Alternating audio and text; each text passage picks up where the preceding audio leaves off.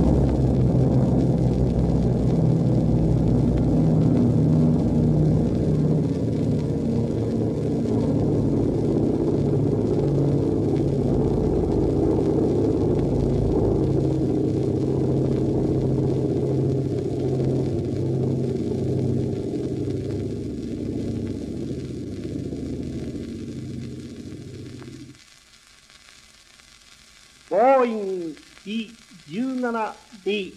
高度3000メートル。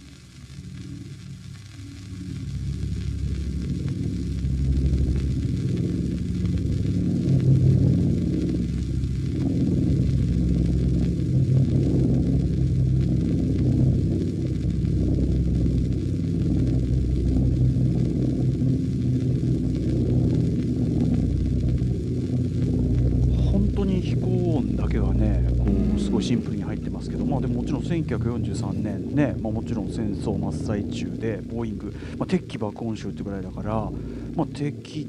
国の日本にとっては敵国のその飛行機の音のこれ何のためにミリオタ用じゃないもんねどう考えてもね。うん。はいということでこれ一体何のためのレコードなんでしょうか？今夜のゲスト東京音大教授の渡辺博さんにお伺いたいと思います。渡辺さんこれ何のためのレコードなんでしょはい、こんばんは。こんばんは。よろしくお願いします。よろしくお願いします、あのーこれはアメリカ軍の当時の4種類の戦闘機の飛行を、まあ、高度も見つかりながら収めているってそういうレコードなんですけれども、はい。あのーまあ、当時日本ではやっぱり、まあ、日本ではだけじゃないんですけれども、あのやっぱり戦争にとって防空っていうことが非常に重要になってきて、うん。まあ、いかに敵機を飛んできたのを早く察知して、はい。国内に入れさせないようにするかっていう、うんうん。その競争をやりましてですね、うんうん。それでそのために、まあ、できるだけ早く遠くから飛んでる音を聞き取って、うん。それで、あのーそれをどういう機種がどういう高さで飛んでるかっていうのをできるだけ早く察知して、そしてそれに合わせた対策を打つっていう、まあ、そういうための、おまあ、あのそれを監視する施設が作られたり、ここでこれを聞き取るっていうことを、うん。えーそに向けて特特別に訓練された超音兵と呼ばれるような人超物音兵。はい、音を聞く兵隊ですね、でそういう人材をそこに配備するにあたって、まあ、その人材をまあ養成するっていう、えそういう訓練のために使われたというのが主目的だと思いますが、ただこれあの、そういう人だけじゃなくて、ですね、うんうん。一般の人もやっぱりそういうことを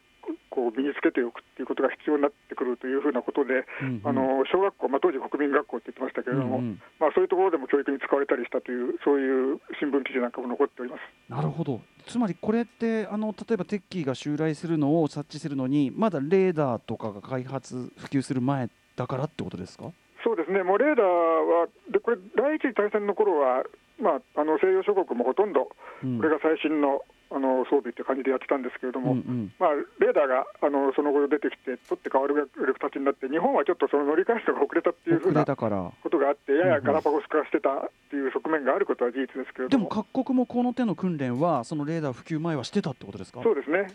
そういう意味では、あのやっぱり耳って聞くっていうことが、戦争にとっていかに大事であるかっていうことがですね、うんうん。えーまあ、認識されて、そのために耳の訓練をするっていうことがとても大事だと思われていたという、そういうことの表れです。なるほど。ということで、えー本日は戦争の中でいかに耳も動員されていたかというお話をたっぷり伺っていきます。改めまして今夜の特集はこちら。終戦の日直前企画。耳が見た戦争とは特集8月12日木曜日時刻は夜7時5分です。TBS ラジオキーステーションに生放送でお送りしている。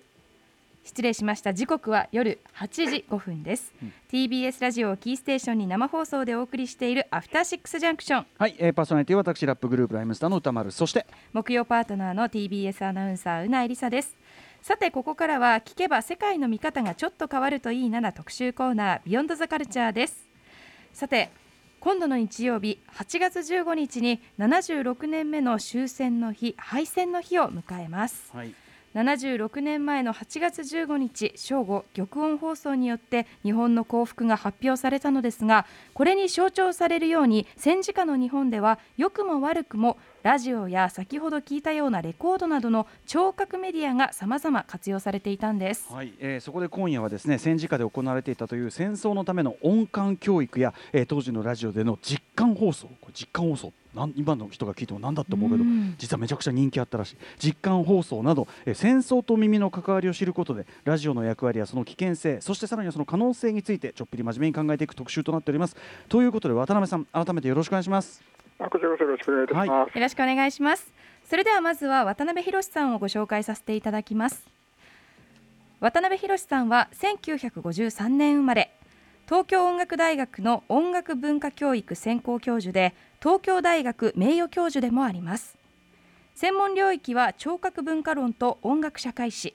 狭い意味での音楽だけでなく音や聴覚の文化全般そして音と社会との関係を幅広く研究されています。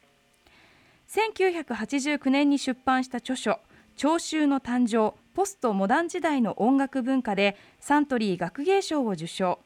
その他主な著書に「歌う国民唱歌校歌歌声」サウンドとメディアの文化資源学境界線上の音楽完成文化論終わりと始まりの戦後昭和史などがあります。はいということで、えー本日の特集本題に入る前に渡辺さんにまずちょっと基本的な質問をいくつかさせていただきたいんですが、はい。えー、と音や聴覚の文化全般研究されているということなんですけど具体的にどういうことを研究されてるんですか？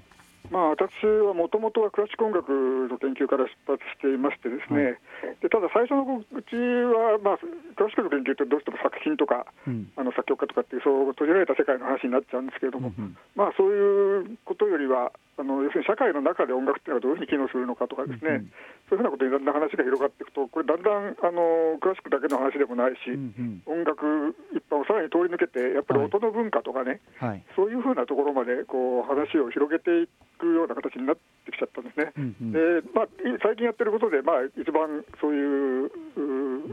ちょっと極端なはい。例を出して、人音ネタで最近よく使っているのは、例えば、あの駅で鳴ってる発車メロディーだとかですね、うんうんうん。はい。それからバスガイドさんの語りだとか、はい。それからあのバナナの叩き売りの工場とかね、あはい。そんなようなものも音の文化として、うんうんうん。え人々とあと社会とどういうふうに結びつけているのかっていう、まあ、うん。うんそういうふうな観点からこのものを研究しているというふうな感じです。確かにそのつついついね我々すごくこう映像文化に囲まれてるからその映像が喚起するものみたいなことばっかり聞き取られがちですけど、うん。実は我々の生活全体もちろんね音に喚起される何かみたいなものって実はすごく今でもいっぱいあるしもちろんラジオもそうですけどってことですよね。そうですね。うん。はい、そして、えー今夜の特集ではざっくり言ってちょっと最初にね、えーどのようなことをこうお伝えしていただけるということでしょうか。ねあのままさに今出たお話ですけれども、あのやっぱりなんか我々の文化の中でどうしても視覚っていうものがねうん、中心にものを考えがちで、でこう視覚が出てくること、視覚文化が中心になることによって、なんか聴覚だけだと、非常になんか不十分な、うん。えーなんとなく文化としては、もうあの過去のもで、例えばラジオにしてもですね、うん。その後、テレビがっていうのが出てくることによって、うんうん。えーまあ、少なくとも報道の中心というふうなことからは、うん。まあ、あのそういうものではなくなったということはあるわけですよね。うんうん。でそうすると、ラジオはもう過去のメディアだとか、やっぱり映像がないから、ちょっとなんだか不十分なみたいなね、捉え方にどうしてもなってしまいがちなんですけれども、うんうんただやっぱりそういう耳の文化、音の文化っていうものを、なんかそういうふうに過去のものだとか不十分だとかって捉えるのはちょっと違うんじゃないか、うんえーむしろなんかそういうものだからこそ、独自の展開みたいなものがあって、うん。むしろ視覚的なものが優位になることによって、そういう可能性みたいなものを我々は消してきちゃった、あるいはあの開発しないままにしてきちゃってるところがあるんじゃないかと、うん。まあ、そういうふうなことにあの考え直すために、うんちょっと過去に戻って、はいラジオの時代を中心にちょっと考えてみたいなっていうのが今日のお話の中心になると思います。なるほどまさに我々が今や、ね、ずっとやっていることにもちょっと関係することでもありますね、ではね。はいということでお知らせの後詳しく伺っていきたいと思います渡辺さんよろしくお願いします。はい、こちらこそよろしくお願いします。はいということで時刻は8時12分。TBS ラジオをキーステーションに生放送でお送りしているアフターシックスジャンクションです。はい今夜は終戦の日企画ということで耳が見た戦争とは特集をお送りします。お話を伺うのは東京音楽大学教授の渡辺博さんです。渡辺さんよろしくお願いします、はい、よろしくお願いいたします。では今夜は前半は戦時下に行われた音感教育についてそして後半は当時盛んに行われていたラジオの実感放送とは何なのか伺っていきたいと思います。では早速前半です。戦時下に行われた音感教育とははいということで先ほど、えーね、今も聞きましたけど、えー、と鉄器爆音集のようなレコードが、まあ、でも発売されてたわけですね一般にもね、えーまあ、改めてこのようなレコードが発売されていた背景、まあ、先ほどあのう伺ったことにもちょっと重なるかと思いますが改めて、えー伺いたいと思います。なぜなぜこういうレコードがこう出てきたのかという背景のあたり。はい、あの先ほどお話しした通りですね、あのまあ、飛行機の白い音っていうのをあのできるだけ早く補足しようっていうんで、まあ、空中超音機って呼ばれるあのなんていうんですかね集音機ラッパみたいな集音機がこうついてるようなはいはい。大きな機械があるんですけれども、ええまあ、そういうのが世界各国で、まあ、使われていて日本でも、まあ、そういうものが使われていたわけなんですけど、集音機をこうせ空に向けてキャッチしようとしてたみたいな。そうですね。んでそれはまあちょっと言い換えるとねやっぱり人間の聴覚っていうものをうん。うん研ぎ澄まして、要するにただ、あのそのままじゃ聞けないような音まで聞けるようにする装置というふうにも言えるわけで、うんうん。はい。それでね、あの当時のあの、うん。あの音響学会の雑誌なんか見てみますとね、うんうん。あの新しい空中超音機の発明された記事なんかが乗っかってて、うんうん。そうするとね、その頭にかぶるやつなんかあるんですよね。だからで、これやっぱりあれですよ、今でいう VR メガネじゃないけども、はいはい。あの補聴器とかね、ああいうのそうですけど、はいはい。要するに体につけることによって、まあ体の機能をアップするみたいな、うんうん。そういう部分ってありますよね。人間の聴覚を拡張する装置としてのっていうことだはいはいはい。でなんかやっぱりね、そういうこう、ある種の聴覚の能力っていうか、リテラシーというかね、うん。そういうものをこうアップさせていくっていうことが、うん。やはりあのもちろん超音編はもちろんですけれども、うんうん。そうではなくて、あの一般の人にも、まあ、これからの時代を生きるには、そういうことが必須能力になるっていう考え方がどうもあったようで、それがね、非常にこう日本では音楽教育と結びついたんですよね。音楽教育と。はい。うんうん。でこれ、あのまあ、日本の音楽教育で、これはもう、それ以前からですね、ええ。あのやっぱり日本ではちょっと音楽教育に欠陥があると、で何が欠陥かっていうと、まあ、あのいわゆる絶対音感ですね、そういうものを養うような教育が全然されていないと、でつまり絶対音感があると、いろんな音のその、うん高さっていうのを、あの絶対的に聞くことができるわけですよね。まあドレミですね。はい。絶対音感がないと、あの全体の基準が変わると、また分かんなくなっちゃうみたいなことになるわけですけれども、そのためにはですね、あので日本人の音楽能力が十分に展開されていないのは、この絶対音感の教育がないから、早くからそういう教育をすべきだっていうのが、これはあの国防とは関係なくね、うんうんうん。音楽教育の中で言われてたこれはせ戦前からずっと言われてたわけですね。はい。でちょうどそういう動きとこう連動するような形でですね、うん。あの絶対音感を身につける、そういう音の高さみたいなものっていうのをきちっと認識できるような、うんうん。そういう能力を早くから教育して身につけさせようっていうのが、まあ、それが国防の役にも立つっていうふうなね、なるほど。そういう形で、まあ、両者がジョイントするような形で、あのこの昭和16年から、まあうんうん、国民学校っていうふうに小学校が組織変わるときにですね、ん。音楽教育のあのシステムも変わるわけですけれども、これ絶対音楽教育を導入し,、して、そこで、まあえー超音訓練みたいなものをうんうん、聴覚訓練って言ってますけれども、はいえーそういうものをですねあの徹底的にやるっていう、そういうふうな形の、おうんシステムがスタートしたんですね。うんうん、音楽教育を推進したい側と、まあはい。その国防的になんか人材を育てたいっていうのの利害が一致したというか。そうですね、うんうんうん。で音楽教育の人はね、多分別にそういう国防だとかって考えたというよりは、これがいい機会だから、うんうん。まあ、そういうのを利用して、教育を実現しようっていうことだったんだと思いますけれどもね。なるほどなるほど。まあ、ただそれが、まあ、そういう形であの音楽教育が、まあ、ある意味国策に協力するみたいな、うんうん。そういうふうな形になってったっていうところがですね、うんうん。あの一つ日本のこうかなり背景としてはうん、興味深いところですね。そもそもでもねその聴力が対戦争能力として評価されるっていうこと自体が今の我々からするとちょっと想像つかないことですもんね。そうですね。ただあの、当時の新聞なんか見てると、耳で聞く近代戦とかっていうあの目次が、あ目次じゃない、見出しがあったりしてね、え。そうするとね、やっぱりそれまでの、その要するに地上でもって、あの鉄砲担いで歩き回ってやってるんじゃなくて、うんうん。のやっぱり航空機でうん。それをいち早く察知するなんていうのは、やっぱりうん。そういう近代戦のはい。新しいやり方、それにふさわしい、それに合った能力としてこういうものっていうのが求められるっていうですね、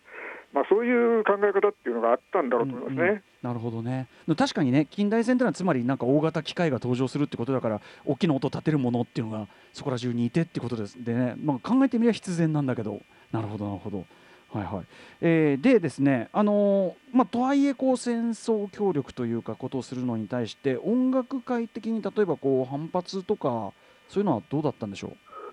そうですね。先ほど申し上げましたように、まあ、音楽界はとりわけ教育の世界なんかを先ほど言ったようなことで、えーむしろその方便としてう、うん。歓迎してたみたいな部分があったと思いますけれどもね、はいでまあ、例えば音響学の研究者とかですね、ん。そういう人たちっていうのの中にもですね、うん。まああのー一人一人はいろいろあったかもしれませんけれども、はい。ただかなりやっぱりそういう動きを推進するようなですね、うん形で、あのー活動した、まあ、言ってみれば戦争協力をしたというふうな、うん。あー立場の方もですね、うんうん。結構ああるんですね。うんうん。でただそれも考えてみるとですね、今我々が見るとうん。なんかあの戦争なので、うん。なんかそれで非常に特特別にね、なんかそういうふうなことに協力するっていう、うんうん。えーそういうようなあの体制で、あの特殊なこととしてやってるかのよやってたかのように見えちゃうんですけれども、うんうん。そうでもなくてですね、はい。かなりやっぱりそういうこうあの世の中全体の風潮の中で周りの音、環境の音とか自然の音とかですね、うん。そういうものも含めて、えーそういう音の聞き分けとか、うんうん。そういう音の認識みたいなものをですね、やっぱり解明していくっていうことうんうん。の重要性みたいなことがですね、この時期、うんうん。かなり前面に出てきているところがあって、うんであのこれはまあちょっと後でまた出てくるお話になりますけれども、当時、このラジオの放送っていうのが始まって、ですね、はいラジオでこのいろんなこう実況中継っていうのがですね、うん。まあ、今までになくなかった、うん。あー新しいこう体験様式として、うん。そういうものが生まれてくるとですね、はい。あのラジオの番組で片っ端からいろんなあの、その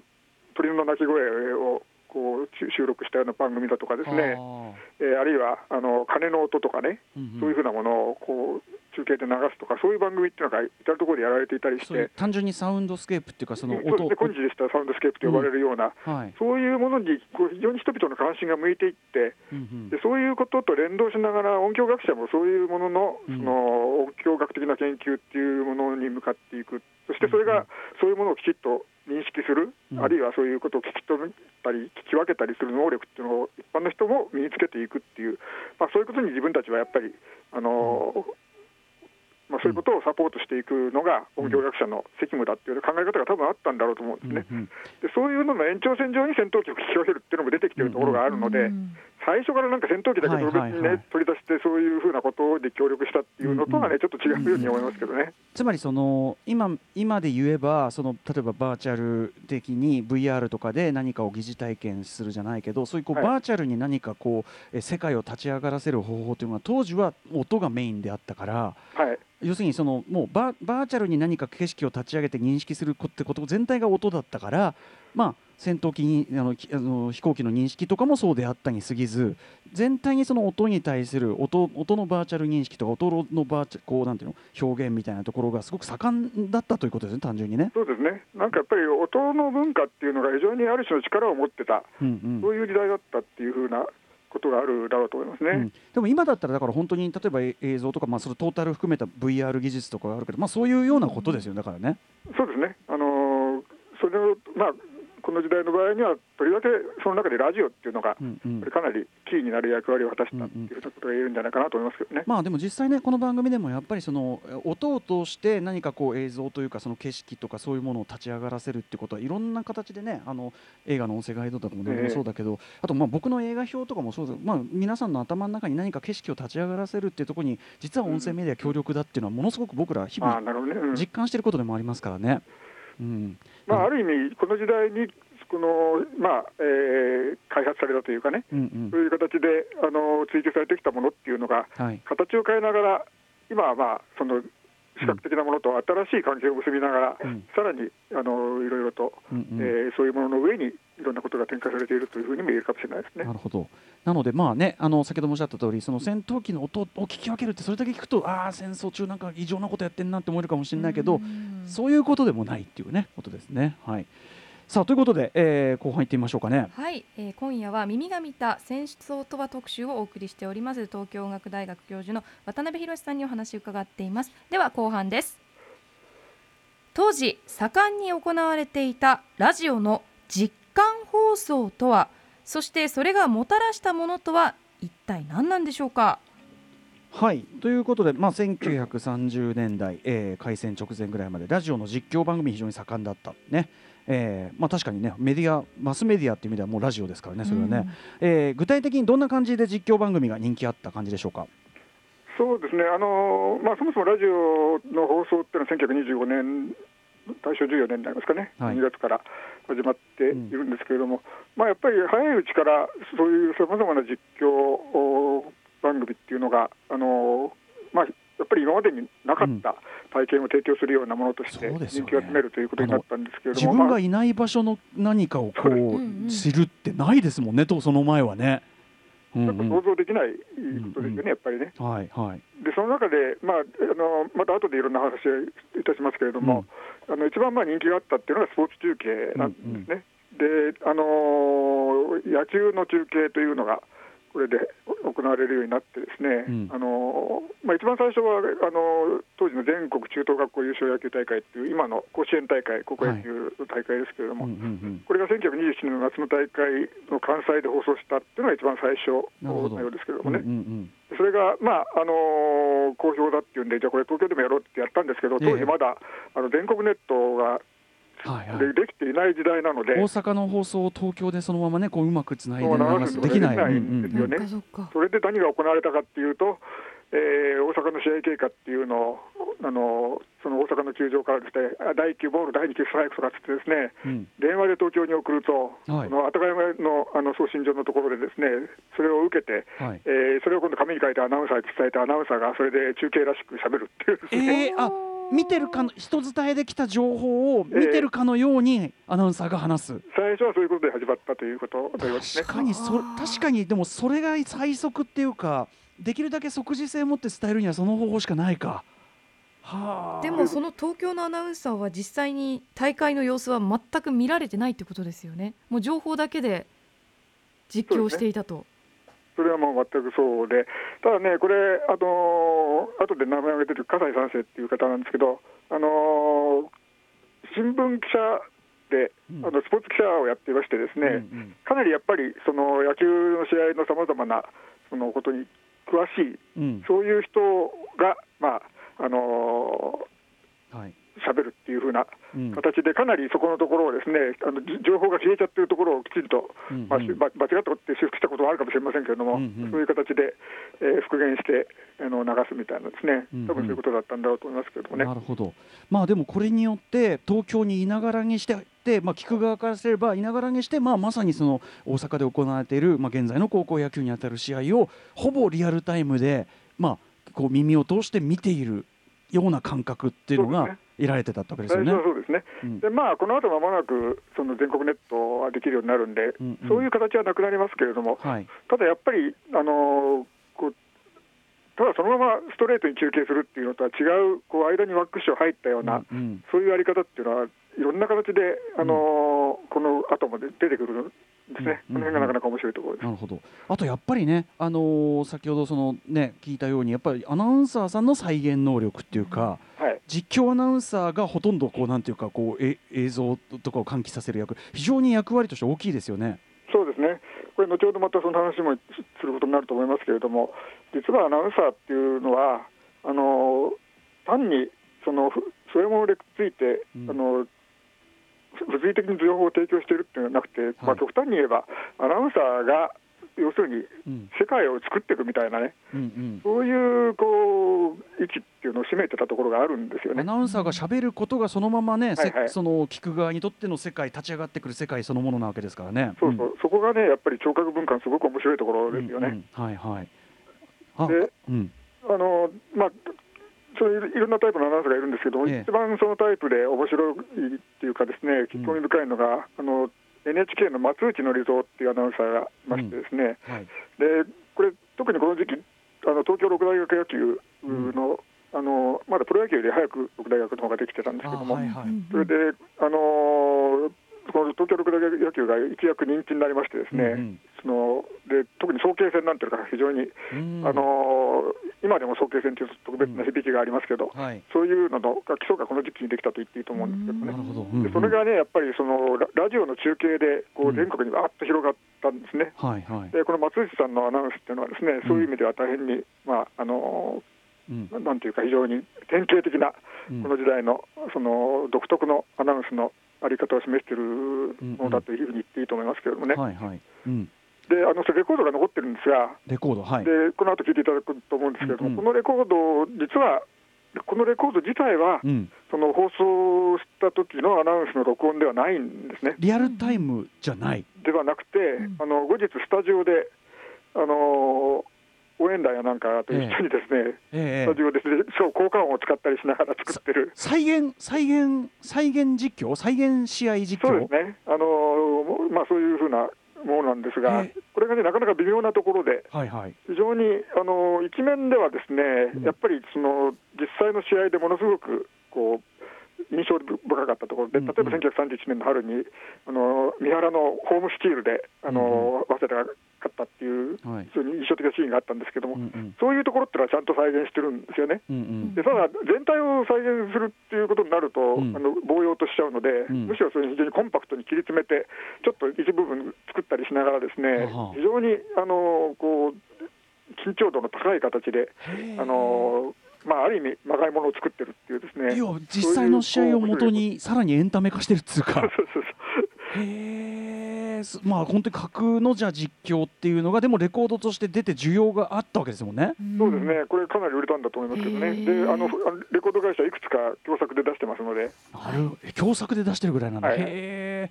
ではちょっとその試合のレコード聞きましょうかねこれね。はい、それではその架空実況のレコードから一部聞いていきます。ビクターから1931年に発売された運動描写早慶野球走破戦。松内則蔵アナウンサーの実況です。どうぞ。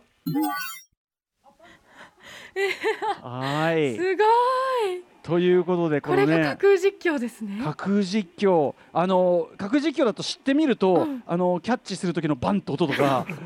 絶対野球やってないでしょっていう感じが伝わってくるんですけども。あとあの後ろの応援団の声がクリアすぎるとか いろいろ突っ込みどころあるしあとねあの名調子がねやっぱり松内さんの名調子が、あの国運低く垂れた空、ね鳥が1羽2羽3羽4羽全雲いよいよ急を告げとるすごいシーンですね。森が半端ないっていう。うん、でもこのやっぱちょっとこうドラマチックに語るところがやっぱりこの松内さんの人気の秘訣でもあったわけですよね。そうですね。あのよく講談調とか言われますけどね、うん。あの確かにね、そういうこう、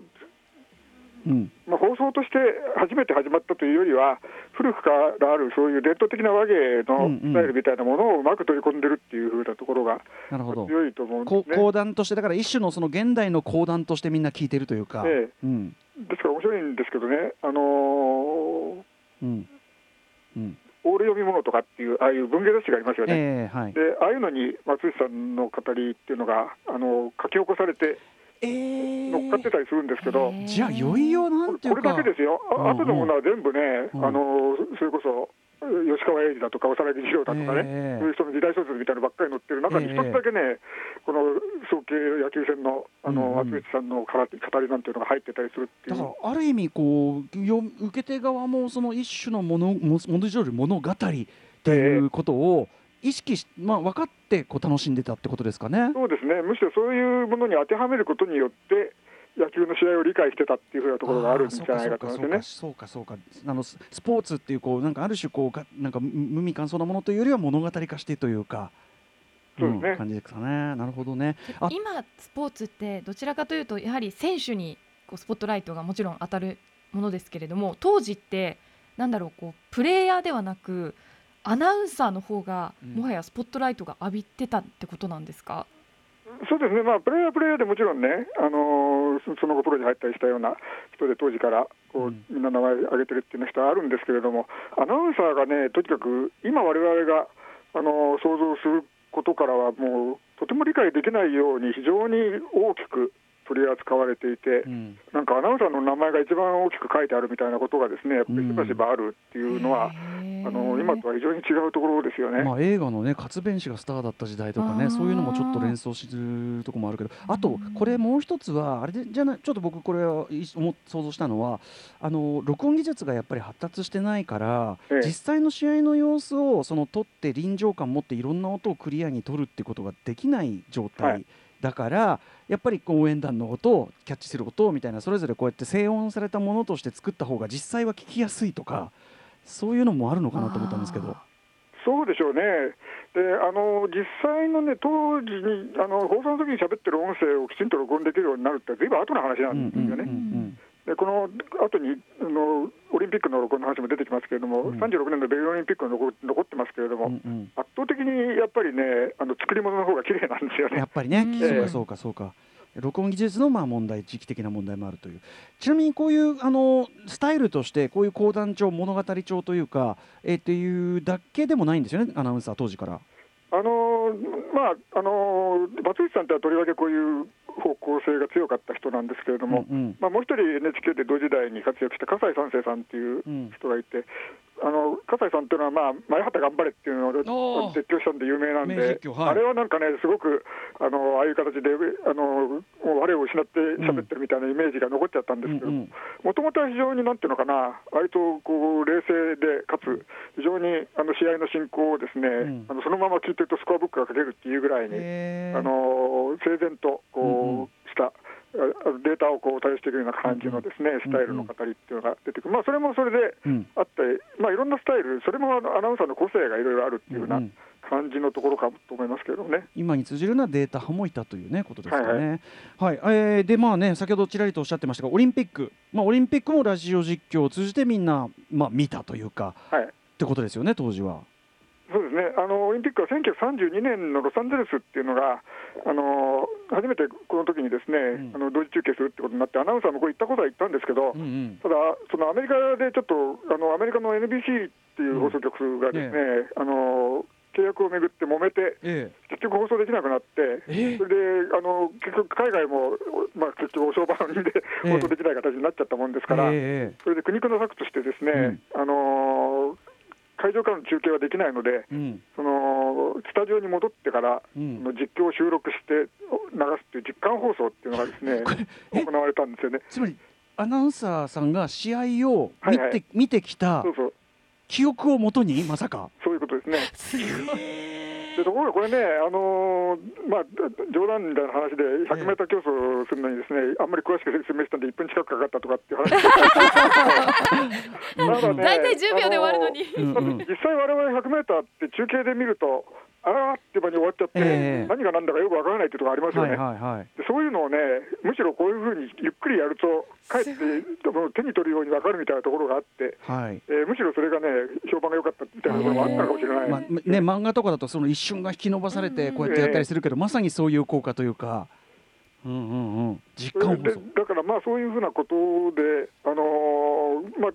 時間放送って話自体は有名でね、うん。結構あの取り上げられるんですけど、まあ仕方なくあのできなかったからやったって話にしかならないんですけれども、むしろこういう実感放送的なものっていうのが、ん非常にやっぱりある種、聴覚の文化ならではの、あり方としてこう人々にその印象深くいろんなものを理解させる、うんうん。むしろ現実とは変えることによってね、理解されるみたいな、そういうあり方っていうのがこの、こういうものを通して定着していったっていうところがね、どうもあるのではないかというふうに私は思うんですけどね。でも確かにちょっと私事にまた引きつけてしまって申し訳ないですけど映画表をするときにある場面の説明するみたいなその場面の音をただ流すより多分うん。こういうこうこうこうでってこう実感で説明した方が多分皆さんの脳裏に浮かぶとか、そういうのも近いかもしれないですねやっぱね。うんうんははい、で、えっと、ちなみにこれ1932のロサンゼルスオリンピックがその、まあ、やむなくの実感放送だったわけですけど、すオリンピックのその中継そのその後は普通に実況放送がされたんですよね？でその36年のベルリン大会っていうのは初めて同時中継として、えー日本でもベルリンのことを同時に聞くことができるっていうのが6 36年の大会ですね。うん、そその時点ではじゃあもう実感放送やんなくてよかったわけですよね？そうなんですけどね、ただその時もね、あの実感放送的にあ後付けのレコードって作られてて、やっぱやるんだ。で面白いもんだから、まあ、売れ売れどれぐらい数売れたかは分かりませんけど、え結構そういう実感放送的なものっていうのがですね、その後もずっと実は続いていくんですね。えへえ。え実感放送それ自体が一割歩きして、まあ、最初は苦肉の策だったのがそれ自体が人気出てくる。はいはい。うん。でこれがまあスポーツだけのねあの話ではなくなってるところがあってですね、うんでまあ、この松井さんと笠井さんっていう人も、まあ、有名なのは確かに野球やなんかのああスポーツアナウンサーとして我々は知ってるんですけれども、はい。ただスポーツアナウンサーっていうふうに我々が思ってるのは今の我々の感覚で思ってるだけで、うんうん。もしかするともうちょっと広かったかもしれないっていうところがあるんですね。ほうほうほう。で例えばあの当時、先ほども言いましたようにさまざまな実況放送中継放送っていうのが行われていて、うん。それで、えー例えばあの地下鉄工事の実況中継とかね、え？地下鉄工事、ああるそんなの。そうかでも今みたいにその映像パンって出してっていうことにもいかないから何にせよ実況を何かこう伝えるとしたらするしかないですもんね。そうですね、でうん。まあ、当時だから銀座線掘ってたんだと思いますけれども、まあ、あの今みたいに地地下掘って先行して掘ってるんじゃなくて、上から見えるような形で掘ってたんだと思うんですけどね、そういう様子をこうあの取材して、えーそこでインタビューしたりとか、多分やったんだと思いますけども、ん。それを実は笠井さんがやっていたり、うんうん。だから松内さんがですね、丹那トンネルっていうありますよね、東海道線の。うんうんあれが開通した時の開通列車に乗っかって、ああ、列車左に曲がりますとか、ちょっと中継したっていうのがあったりするみたいなんですけど、もうカメラ代わりですねそうなるとええもはやね。そういうね、あのさまざまな形で中継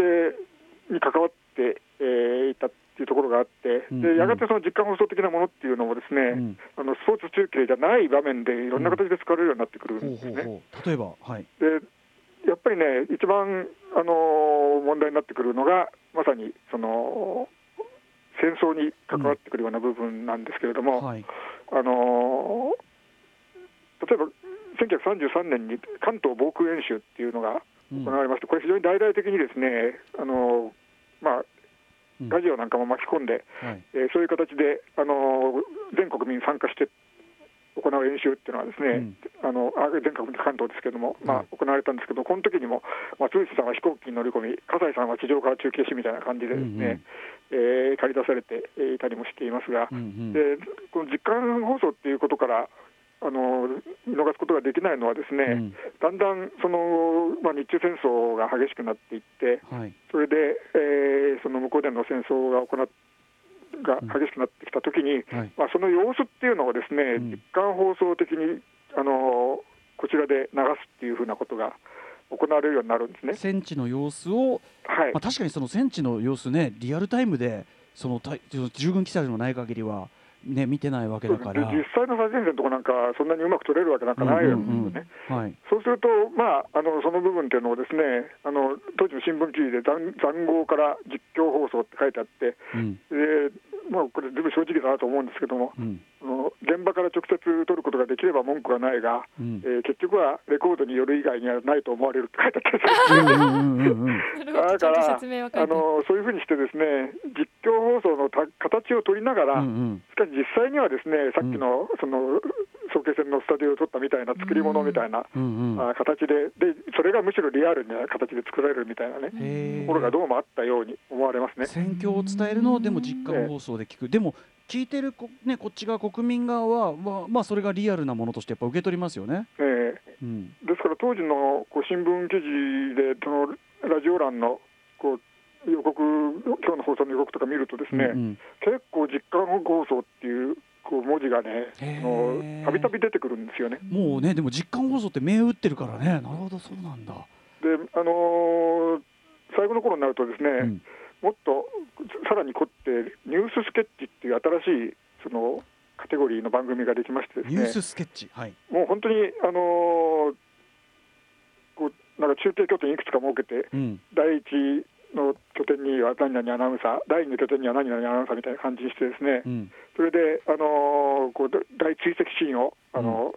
ーえーこういくつかの拠点から放送するみたいになってるんですけど、ほとんど全部作り物みたいなうんうん。感じで、つまり、うん。あと後になってそういうふうな形で、うんうん。あの行われたものをいかにもリアルであるかのように、うんうん。あのそういう形で放送するっていうふうなことがですね、うん。この戦争の中で日常茶飯事に行われるようになってくるんですね。なるほど。で我々ので実際そんなところ誰も行ってないわけですから、うんうんこっちで聞いてる人はね、はいそうこういうそういうものを通して、うんこの戦場のあの様子のこうイメージっていうのをこう作り出していったっていう、うんうんまあ、そういうこうツールとしてですね、うんうんあの実際の音というよりはむしろこういう実感放送的なものが非常に大きなうん役割になったっていう、うんまあ、そういうところがあるんじゃないかと思いますね。まあ、今だったら報道映像的なもので、ね、やるところをそれで補ってたってことですよね。はいじゃあちょっと実際の聞いてみましょうかこの戦況を伝える実感放送。はいお聞きいただくのは放送50年 NHK 放送開始50周年記念1925から1975などにも収録された助手戦実況という音源です。助手戦こちらは助手作戦とも言われています。1938年4月日中戦争日中戦争において日本陸軍が中国の都市徐州を占領した戦いです。こちらは先ほどの NHK 笠井三世アナが現地に赴きそこで得た実感を実況しております。それではお聞きください。祖国日本の皆様祖国我らが日本の皆様我々の内地が現在非常なる困難と危険を冒してまるまる戦線に出場中であります。生々しい戦線より徐州陥落の当時勝利の第一報を送っていましたことは我々放送人の最高の名誉と光栄を感じるものであります。女中城を中心として不信広大なる戦場は東西南北至る所火災を起こし本日午前中より延々として燃え続け猛烈なる戦場気分は至る所に展開されております。特に女州の町は西側より南方方面にかけて火星猛烈を極め立ち上る煙を全地を覆いその完全なる陥落はすでに空通り完成するとありますが困難なる市街戦と今はまだ奪回を目指し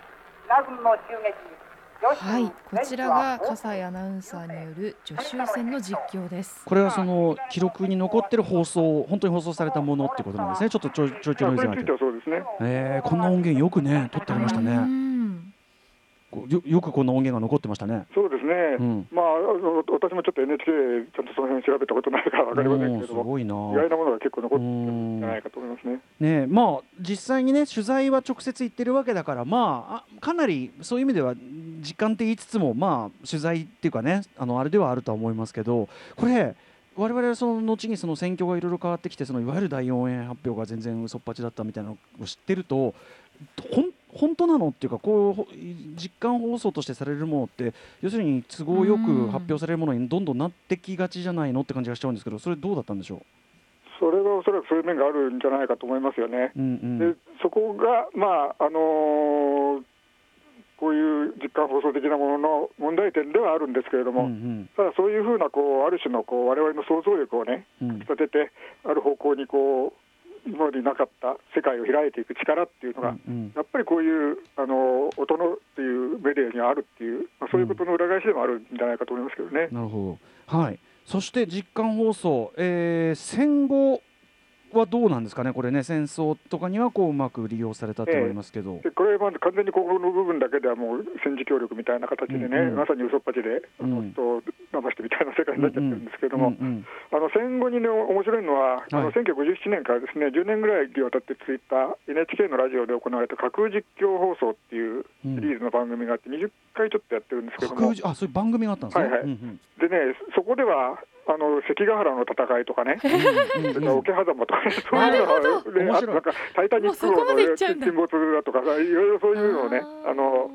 えーうんうん。アナウンサーが中継するような面白い。形でやってる番組っていうのがあって、これがね、なかなか人気があった、いや、今聞いても、それめちゃくちゃ面白そうなんだけどと思います。うん。えーです。これってやっぱりね、戦前のそういうこうあの蓄積っていうのがね、うんまあ、私は平和利用って言ってる。んですけど、そういう形で使われてるってんで、あのちょうどあれですよね、あの新幹線の技術っていうのが、うん。戦時中の戦闘機の開発技術っていうのが転用されたっていう話がありますけれども、なんかそういうのを思い出させるようなところがありますよね。なるほどね、戦時中に発展した技術を、まあ、へいわゆる平和利用というか。はいはい。うん。でもなんかでただで。すね、うんうん。あのー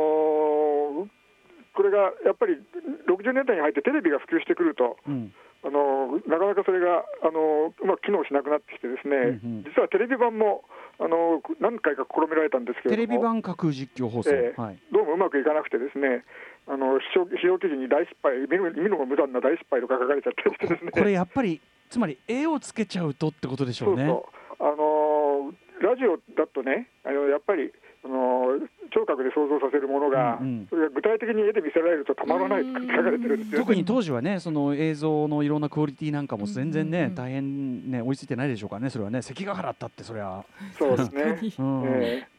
なるほどなるほど。えだから、なんかね、ちょっとそういう形で聴覚の可能性みたいなものっていうのがじゅ十分に必ずしも展開されないまま、テレビにとって変わられちゃったところがあるんですけれども、うんうん。でもやっぱりここに見られるそのラジオ、あるいはその声のうん。あの発揮する力っていうのは、はい。やっぱり今でもそういうものの可能性っていうのを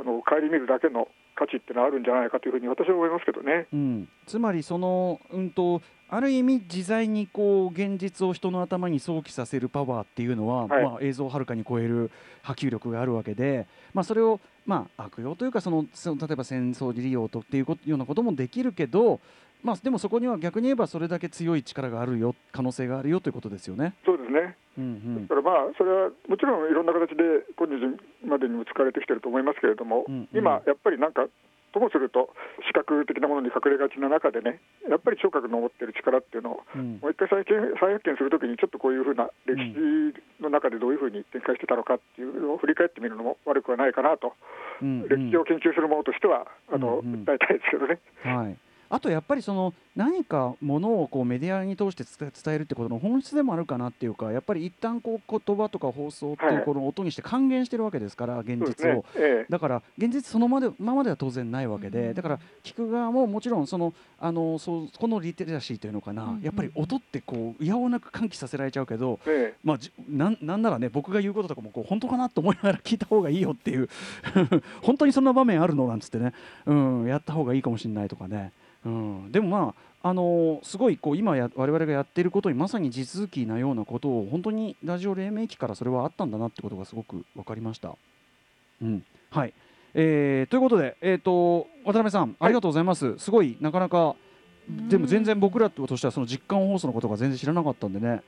どうですかうないさんアナウンサーとして。そのもちろん、映像メディアがなかった当時のことを考えると今改めて当時のその実感放送の話を聞くと面白いなって感じてしまうんですけれども、うん。まあ、当時にとってそりゃもう皆さんとっても楽しかったうん。エンタメだったんでしょうし、うん。なんかやっぱり音楽音声メディアってなんかね本当映像に変わられてしまったけれども、うん可能性に満ちてるメディアなんだなっていうのを感じました。あとあの月曜のあパートナーの熊崎和人アナウンサー、うん。もちろん実況アナウンサーとしてねあれですけどやっぱね架空実況平然とできるんですよ、彼。うん。ねそうですよね。競馬とか、この間もうん甲子園の嘘試合展開を普通にデータをやってこうやってこう展開出て、うんうんうん。やっぱね即興ででも全然できるんでうん。だからそうするとやっぱ我々も脳裏に浮かんできちゃったりなんかして、だからねすごいやっぱ音声メディアすげえすげえなっていうところはね、うんラジオの実況はすごい今やっても関ヶ原の戦いのその実況中継とか面白いかもしれないですよね。面白いと思うそれ、ううん。ん多分今あの橋本良文プロデューサー橋系が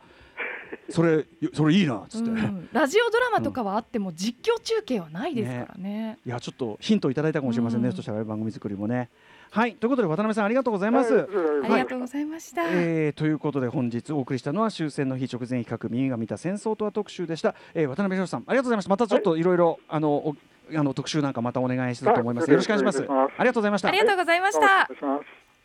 明日のこの時間は1週間の番組を振り返るアトロクフューチャーパスト。ゲストはビデオ考古学者のコンバットレックさんです。After Six Junction.